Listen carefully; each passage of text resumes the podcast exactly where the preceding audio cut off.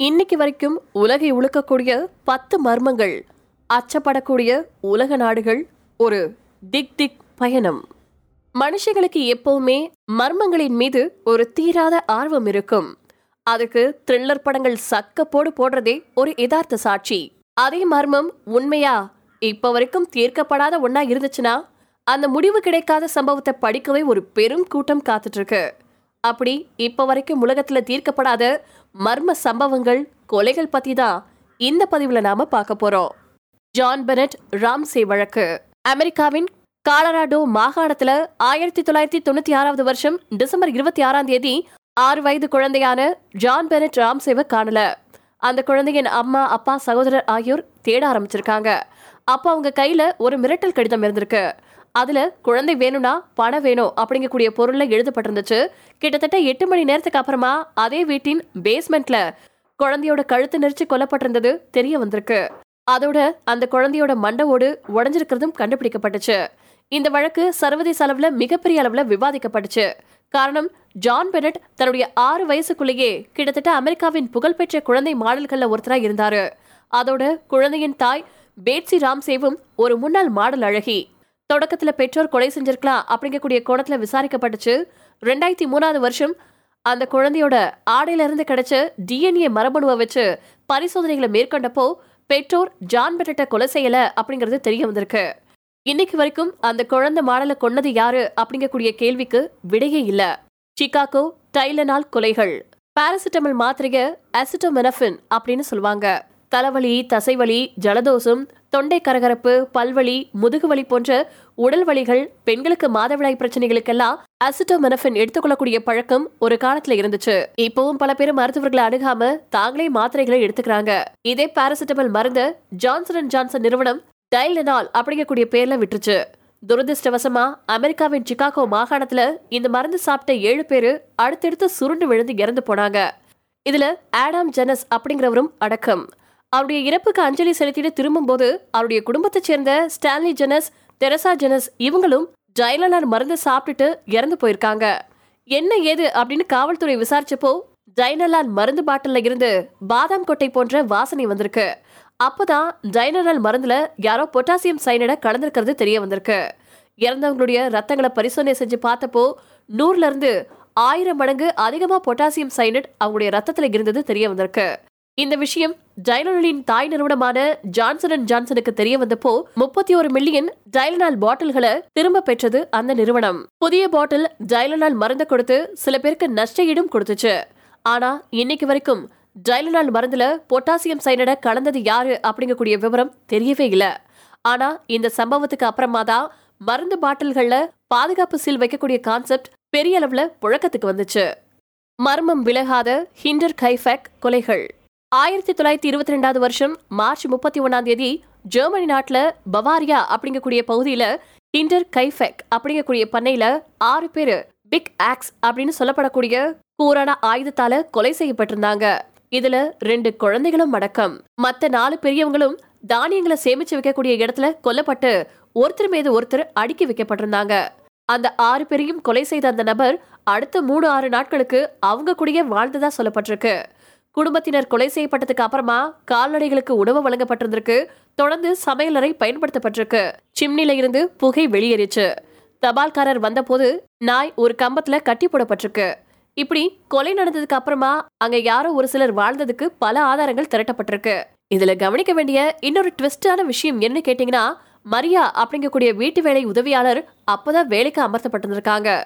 மரியாவுக்கு முன்னாடி அந்த வீட்டில் பணியாற்றிய பெண் அந்த வீட்டில் ஏதோ ஒரு வித்தியாசமான சத்தம் கேட்டதாகவும் அமானுஷ்யமா ஏதோ நடக்கிறதாவும் வீட்டில் இருந்தவங்க கிட்ட சொல்லியிருக்காங்க எது எப்படியோ கொலை செஞ்சவங்க யாரு அப்படிங்கிறது இது நாள் வரைக்கும் கண்டுபிடிக்கப்படல.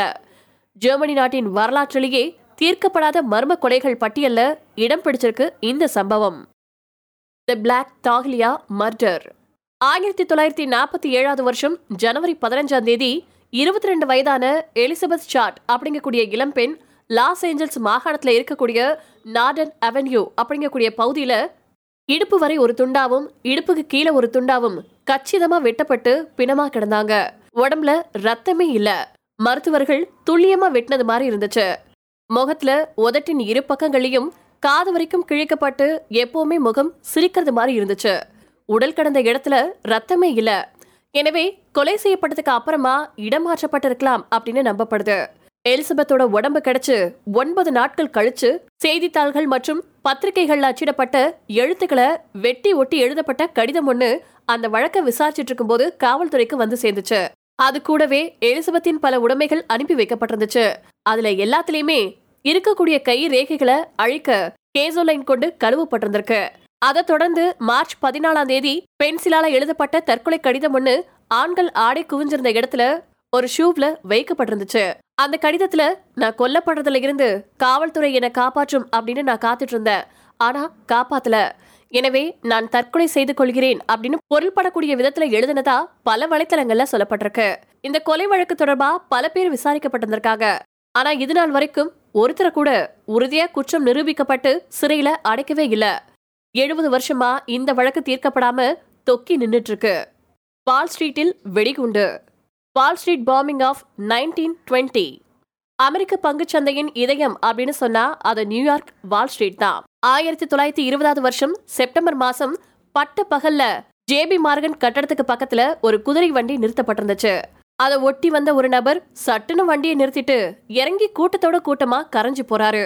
ஒரு சில நிமிஷங்களுக்கு அப்புறமா அந்த குதிரை வண்டி வெடிச்சு சிதறுது. உடனடியா முப்பது பேர் உயிரிழக்கிறாங்க. அந்த வெடிப்பால பாதிக்கப்பட்டு சுமாரா முன்னூறு பேர் படுகாயமடைகிறாங்க. ஒவ்வொரு மணி நேரமும் உயிரிழப்பவருடைய எண்ணிக்கை அதிகரிச்சுட்டே போயிட்டு இருக்கு தொடக்கத்துல இது ஒரு வெடி விபத்தாவே பார்க்கப்பட்டு அதுக்கப்புறமா தான் அது ஒரு குண்டு வெடிப்பு அப்படின்னு கன்சிடர் பண்ணி அதை விசாரிக்க தொடங்கியிருக்கு காவல்துறை. பங்குச்சந்தை நிதி விவகாரம் அப்படிங்கறதுனால ராவோடு ராவா விபத்து நடந்த சுவடே தெரியாத அளவுக்கு ஆதாரங்கள் சேகரிக்கப்பட்டு இடம் சரி செய்யப்பட்டு அடுத்த வியாபாரம் வழக்கம் போல நடந்துச்சு. முதல் கட்ட விசாரணையில குதிரை வண்டிக்குள்ள டைனமைட் பிளஸ் இரும்பு துண்டுகள் கடந்ததா கண்டுபிடிக்கப்பட்டுச்சு. அதோட டைமர் வச்சு குண்டு வெடிக்கப்பட்டதா கண்டுபிடிக்கப்பட்டிருக்கு அப்படின்னு சில வலைத்தளங்கள் சொல்லுது. நியூயார்க் காவல்துறையை தாண்டி அமெரிக்க ரகசிய சேவைப்படை எஃபிஐக்கு முந்தைய உள்நாட்டு பாதுகாப்பு படையான பியூரோ ஆஃப் இன்வெஸ்டிகேஷன் அப்படிங்கக்கூடிய பல அமைப்புகள் இந்த வெடிகுண்டு சம்பவத்தை கையில் எடுத்துச்சு.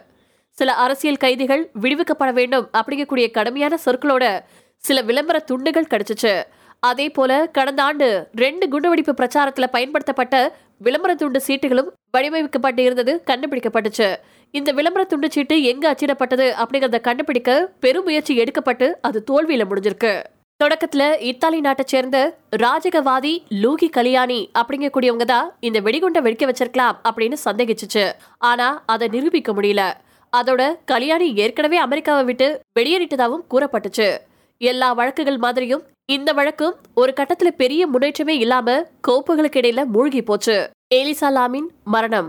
The disturbing death of Elisa Lam கடந்த ரெண்டாயிரத்தி பதிமூணாவது வருஷம் ஜனவரி இருபத்தி ஆறாம் தேதி கனடாவில் இருந்து அமெரிக்காவுக்கு சுற்றுலா வந்திருந்த சீன வம்சாவளியைச் சேர்ந்த இருபத்தி ரெண்டு வயது இளம் பெண் எலிசா லாம் லாஸ் ஏஞ்சல்ஸ் நகரத்தில் இருக்கக்கூடிய சிசில் ஹோட்டல்ல அறை எடுத்து தங்கியிருந்திருக்காங்க. பிப்ரவரி ஒன்னாம் தேதியில இருந்து அவங்க தன்னுடைய அறையை விட்டு வெளியவே வரல. அதே நேரம் தன்னுடைய பெற்றோர்கிட்டையும் பேசல அப்படின்னு காவல்துறை கிட்ட புகார் அளிக்கப்பட்டிருக்கு. இதுக்கப்புறமா தான் தேடுதல் வேட்டை தொடங்குச்சு. பதினெட்டு நாட்கள் கழிச்சு பிப்ரவரி பத்தொன்பதாம் தேதி சிசில் ஹோட்டலோட மேற்கூரையில் அமைக்கப்பட்டிருந்த தண்ணி டேங்க்ல பிணமா மிதந்துட்டு இருந்தாங்க. கடைசியா சிசில் ஹோட்டலுடைய லிஃப்ட்ல அவங்க வித்தியாசமா நடந்துக்கிட்டாங்க. அது அங்கிருந்த சிசிடிவி கேமராவில் பதிவாயிருந்துச்சு. சொல்ல போனா அந்த காணொளி பதிவு அப்ப இணையத்துல வைரல் ஆச்சு அவங்க யாரோ ஒருத்தர்கிட்ட பேசிட்டு இருக்கிற மாதிரியும் இருந்திருக்கு. எலிசா லாம் பைபோலார் டிசார்டர் அப்படிங்கக்கூடிய மனநோயால பாதிக்கப்பட்டிருந்தாங்க அப்படின்னும் அதுக்கான மருந்து மாத்திரைகளை எடுத்துட்டு வந்தாங்க அப்படின்னும் செய்திகள் வெளியாச்சு. ஆனா மருத்துவர்கள் பரிந்துரைத்த அளவுக்கு அவங்க சரியா மருந்துகளை எடுத்துக்கல அப்படின்னு காவல்துறை சொல்லியிருக்கு. சோ அவங்க பைபோலார் டிசார்டர் பிரச்சனையின் தாக்கத்தால உயிரிழந்திருக்கலாம் அப்படின்னு சொல்லி வழக்கு முடிக்கப்பட்டுச்சு. ஹோட்டல் பணியாளர்களுக்கு மட்டுமே பாஸ்வேர்டு போட்டு கடந்து செல்லக்கூடிய கதவுகளை எலிசா லேம்ப் எப்படி கடந்தாங்க? ஏணி போட்டு ஏறி செல்லக்கூடிய தண்ணீர் டேங்க்ல அவங்க எப்படி ஏறினாங்க? அப்படியே தண்ணி டேங்க்ல இறங்கினாலும் உள்ள இருந்தபடி எப்படி பத்து கிலோ எடை கொண்ட மூடிய வச்சு டேங்க மூட முடியும்? அப்படிங்கிற கேள்விகளுக்கு இன்னைக்கு வரைக்கும் சரியான பதில் கிடைக்கல. Jack the Ripper. ஆயிரத்தி எட்நூத்தி எண்பத்தி எட்டாவது வருஷம் லண்டன் மாவட்டத்தில் இருக்கக்கூடிய ஒயிட் சேப்பல் மற்றும் அதை சுற்றி இருக்கக்கூடிய பகுதிகளில் தொடர்ந்து ஐந்து பெண்கள் கொலை செய்யப்பட்டாங்க. இவங்கள கனோனிகள் ஃபைவ் அப்படின்னு அழைக்கிறாங்க. இவங்கள கொலை செஞ்சது ஜாக் தி ரிப்பர் அப்படிங்கக்கூடிய ஒரு சீரியல் கில்லர் இது பல வலைத்தளங்கள் சொல்லுது. அவர் குறித்த எந்த ஒரு விஷயமும் யாருக்கும் தெளிவா தெரியல.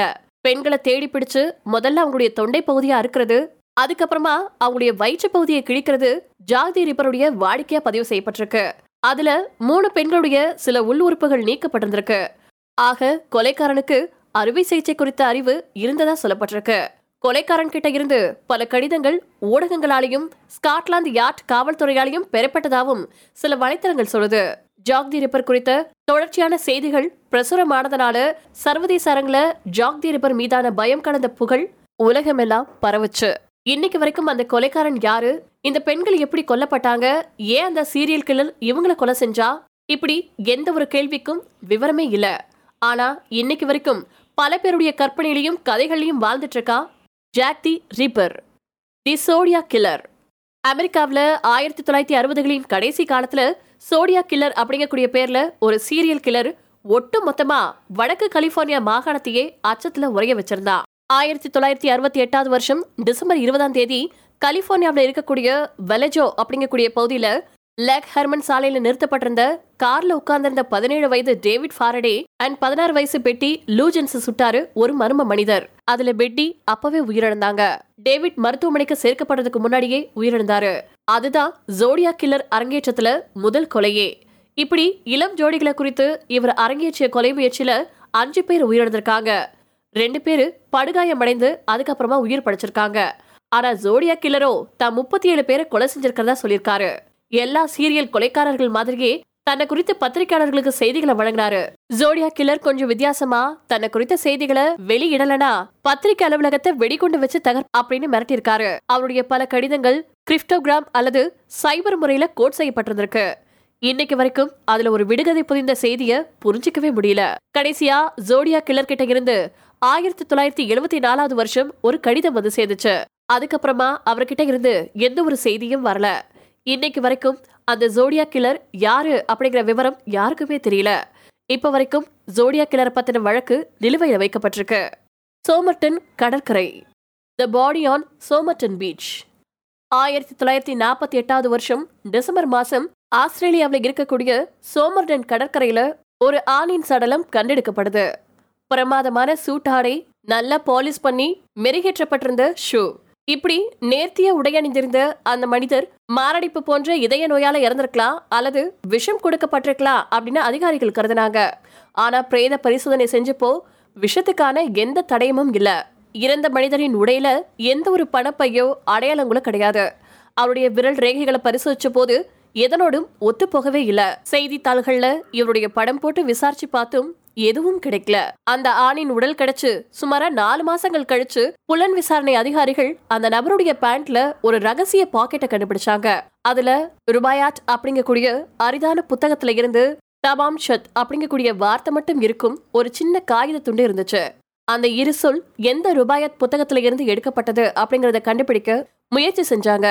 இதுக்கிடையில அந்த ஆணின் உடல் யாருடையது அந்த மனிதர் யார் அப்படிங்கக்கூடிய விவரங்கள் எதுவுமே தெரியாமலேயே நல்லடக்கம் செய்ய தீர்மானிச்சாங்க.